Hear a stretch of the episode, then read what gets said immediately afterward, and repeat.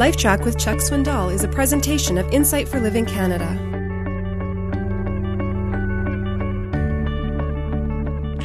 As I read my New Testament, I notice that koinonia, that same strange sounding word, is found no less than 20 times in the New Testament.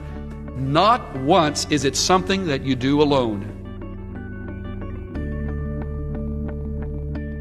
It is invariably something done with someone else. In fact, as I categorize the events of that, that word, as I trace it through the New Testament, it means one of two things sharing something with someone else or sharing in something with someone else.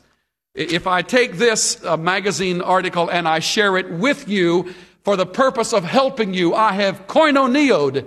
I have entered into a common interest and need. And as you enter into it with me, we have shared in that together. But it's something much deeper than the giving and receiving of an article out of a magazine.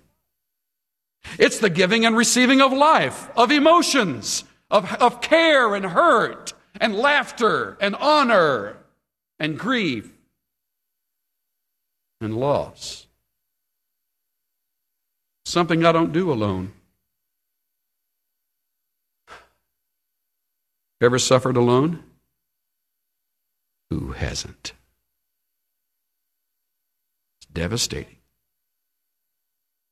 Ever talked with someone who has suffered through something all alone? They change. Most don't do it and remain healthy. Something seems to change. Now, why should I? Why should I connect with another person, or why should my family connect with another family? I mean, after all, it's not the, the mark of our times. We don't do that as a people. Uh, you question that? Stop and see how much talk goes on in the aisles of a grocery store. Ever done that? It's a funny thing to watch. I love to tell the true story of the time I was having the time of my life, visiting with various people I had never met before. And I came to the meat counter, and there was a lady looking for some meat, and I was standing there, and I was smiling, and she looked at me, and she said, What's wrong? I said, Nothing is wrong. What have you done? I haven't done anything. I just was I'm just enjoying myself. You know, I'm having a good time. I'd like to talk with you. She thought I was weird. What in the world are you doing talking to somebody in a grocery store? You'd think there are mutes that stand in the line that wait to come to the final check stand. Ever seen anything meaningful talked about at a check stand? I love to talk to those gals at the check stand. All they ever ask is, did you, did you, did you ring that up right? That's the, that's the deepest level of conversation at the check stand. Every once in a while, it's fun to say, Hi, how are you? I did that recently, and the girl said, Why? It's a great moment. One of the great moments in life is to have the gal at the check stand say, Why?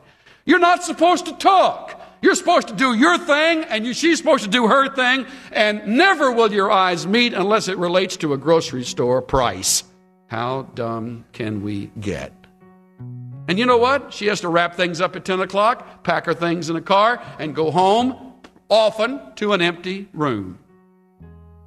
And yet you don't talk. Why? Because the, the, the name of the game in our society is isolation.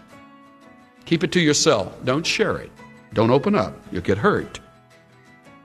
Furthermore, nobody really cares.